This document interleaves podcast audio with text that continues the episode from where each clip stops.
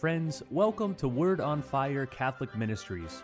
Word on Fire is an apostolate dedicated to the mission of evangelization, using media both old and new to share the faith on every continent and to facilitate an encounter with Christ and His Church.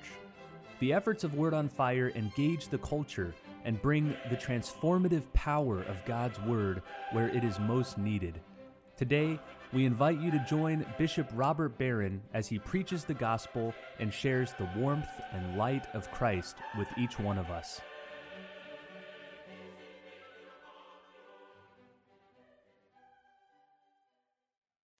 Peace be with you. Friends, on the second Sunday of Advent, the Church gives us the great Advent figure of John the Baptist. Can I give you an image now to meditate on during Advent? Go online and look up Chartres Cathedral, North Porch, statue of John the Baptist. When I was a doctoral student in Paris, I went to Chartres as often as I could. Loved the place. And that's one of my favorite images. It's on the outside of the cathedral. There's something about just the poignancy and the longing in his expression. You'll see when you look it up. That to me always speaks of Advent. So keep that image in mind.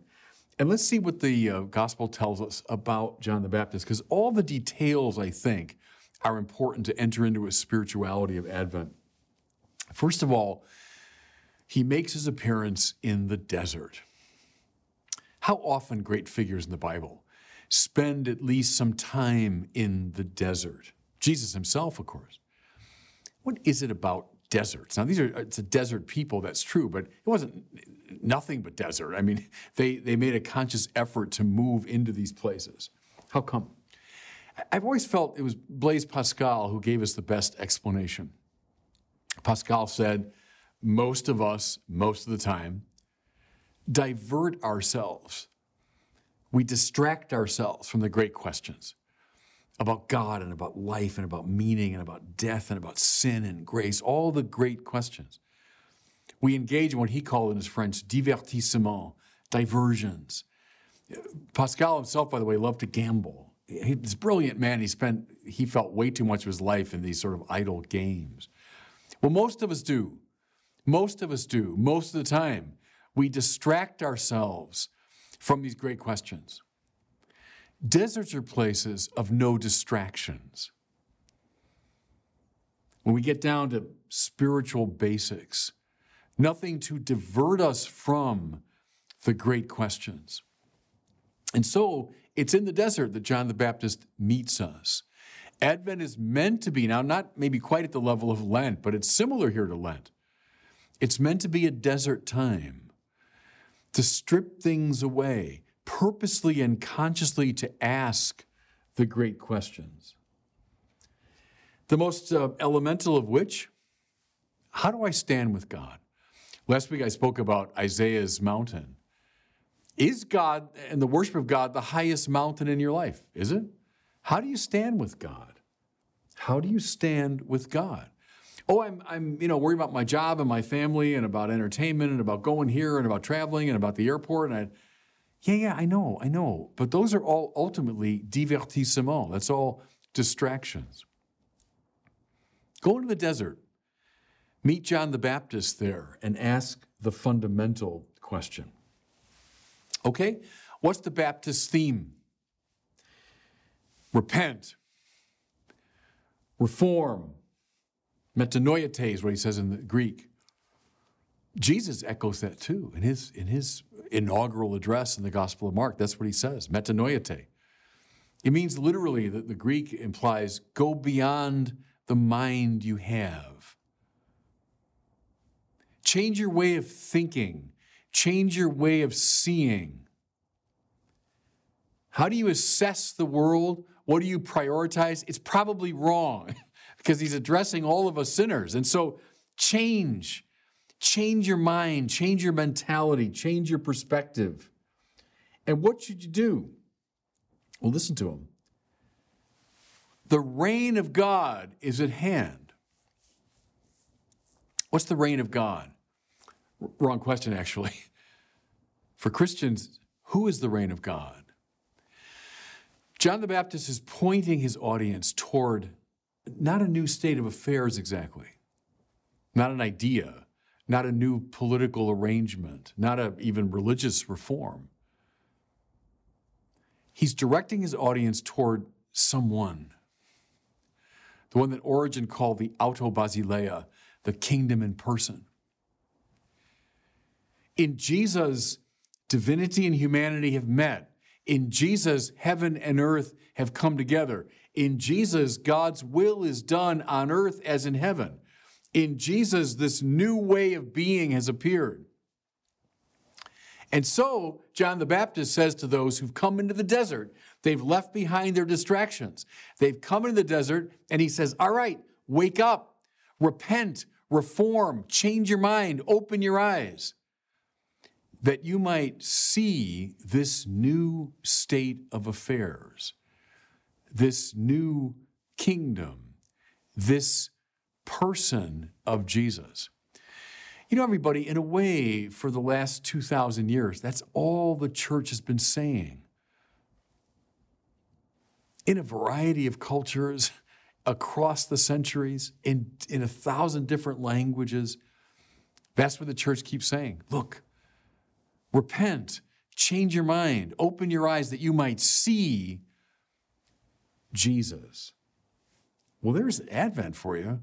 Go into the desert, leave behind the diversions, the distractions. Look at him, look at him. And then we hear, listen, Jerusalem and all Judea and the whole region around the Jordan were going out to him as they confess their sins. It's a lovely image, isn't it? Here's John the Baptist, and he's described, wearing animal skins and eating grasshoppers. And I always think of that depiction of him in Zeffirelli's Jesus of Nazareth, this wild figure. Look at the Chartres statue, too. There's some of that, the emaciated quality of John the Baptist. But to this weird figure, they come in great numbers. They stream toward this strange, alarming, disturbing character. Now, why? Why? To confess their sins. And here's something, everybody. It's a dilemma in a way. It's a puzzle. The years I was coming of age in the Catholic Church, the years after Vatican II, we de-emphasized sin. The stress was placed on God's goodness and God's grace, and all that's terrific. Of course, I've said to you a million times, grace comes first. Don't begin the spiritual life with sin. That gets you off on a bad foot. Grace comes first. However, I don't know any serious figure in the Bible who doesn't come to grips with our sin. There is something attractive about confessing our sins. See, because the culture will tell us in 1,000 ways. You're okay, everything's fine. It makes excuses for us. It wishes sin away. It thinks sin away. It comes up with all sorts of justifications for it. I know, and I'm susceptible to those suggestions from the culture. But don't listen to those voices. There's something profoundly healing, and we know it because deep down we know we're sinners. We know all is not right with us. And there's something very profoundly healing about being able to confess our sins. You want to hear a tragedy, everybody? Happened in my lifetime. Prior to Vatican II, Catholics in huge numbers went to confession. Now, mind you, I'm not blaming Vatican II for this. I'm not blaming the council. But the years that I was coming of age, and talk to priests of a certain age, they'll tell you this. It didn't gradually dissipate. Confession went like this, boom. It just fell off the table. Almost overnight, nobody came to confession. Oh, that's good, isn't it? No, it's not good. It's not good. Hey, we're stressing God's grace. Well, terrific, but it's not good if we're not confessing our sin because we're not being spiritually honest. And mind you, watch the culture, all the different ways that people are seeking an outlet for confession, trying to find an avenue to confess their sins. Now, talking to, to therapists and psychologists and judges, think of all those judging shows that we have. We've got a hunger to confess our sins, as they streamed to John the Baptist in the desert. So today we should still stream toward the Lord so that we can have the soul healing moment of confessing our sins. So can I suggest to everybody, listen to me? Go to confession this Advent. It's a great way, the best way to prepare for Christmas, the best way to enter the desert, to climb Isaiah's mountain, to wake up. Best way to do it, stream to a confessional. It's good for the soul. It always has been. As I've mentioned to you before, I think some of the 12-step programs, which, have been so powerful for so many people dealing with addictions. You tell someone in the 12-step process, hey, you're fine. Hey, don't get hung up on what's wrong with you. You're doing great. Give me a break. In the 12-step process, people are urged to do a searching moral inventory. They're urged, to confess what's gone wrong with their lives. That's soul-healing stuff. And it's very important during Advent. Well, with that in mind now, listen to some of these images associated with John the Baptist. He says, even now the axe is laid to the root of the tree. Every tree that's not fruitful will be cut down and thrown into the fire. Oh, God, that's terrible. How frightening, that language. Well, yeah. Yeah. Now, why? Well, talk to any gardener, anyone that knows how to make things grow. Sometimes you've got to prune plants so that they might grow. You're not trying to kill the plant. In fact, you're trying to save it. You leave a plant or a flower or something completely unattended, what will happen? It will die. It will die. Oh, no, I'm not here to cause pain to that poor plant. Yeah, but then it won't live. Are there things in us, and fellow sinners, I'm right about this. Are there things in us that need pruning? Cruelty and hatred and our violence and our pride and our envy and our anger and all the deadly sins. You bet. So good. The axe is laid to the root of the tree. Every tree that's not fruitful will be cut down. That means everything in me that's not fruitful for life, the Lord wants to cut that away. Good. Good time for it, Advent. And then this. The winnowing fan is in his hand. He will clear his threshing floor. The winnowing fan was like a rake. And what they would do is, the threshing floor was just like a flat area. And they'd bring the grain, and they'd throw it on the threshing floor. And then with this rake, on a windy day, they'd throw it up in the air so that the chaff would blow away. And then in this process of lifting up and the wind blowing, you'd separate wheat from chaff. Okay, that was the idea. I'm sure, talk to farmers around Minnesota right now, there's a much more sophisticated way to do it. But in Jesus' time, that's how they did it.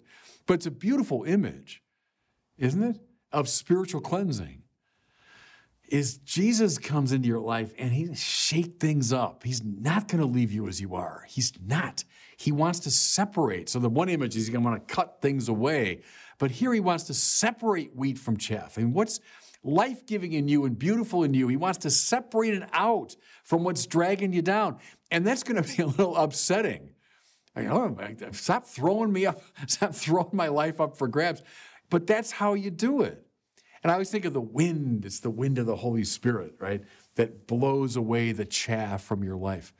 Advent's a great time for that. Let the Lord do that work. And then finally, the Baptist says, I baptize you with water, but the one who will follow will baptize you in the Holy Spirit and in fire. Fire, of course, great biblical image of illumination, but also of purification. But baptize you not just with water, but baptize you in the Holy Spirit. That means the love that God is. See, we're not just playing around here with this. This Christian business is very serious business. It's not just about making us morally better. Great. I hope you are morally better at the end of Advent, but it wants so much more than that. The church wants to divinize you, to divinize you, to draw you into the divine life.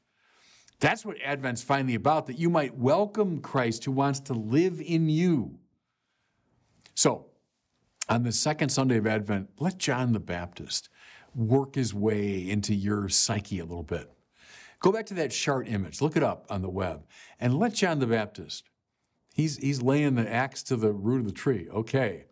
He's announcing the one who's coming with the winnowing fan. Fair enough. Let him do his work, and God bless you. Thank you for listening to this week's homily from Bishop Robert Barron. For more resources from Bishop Barron, please visit wordonfire.org.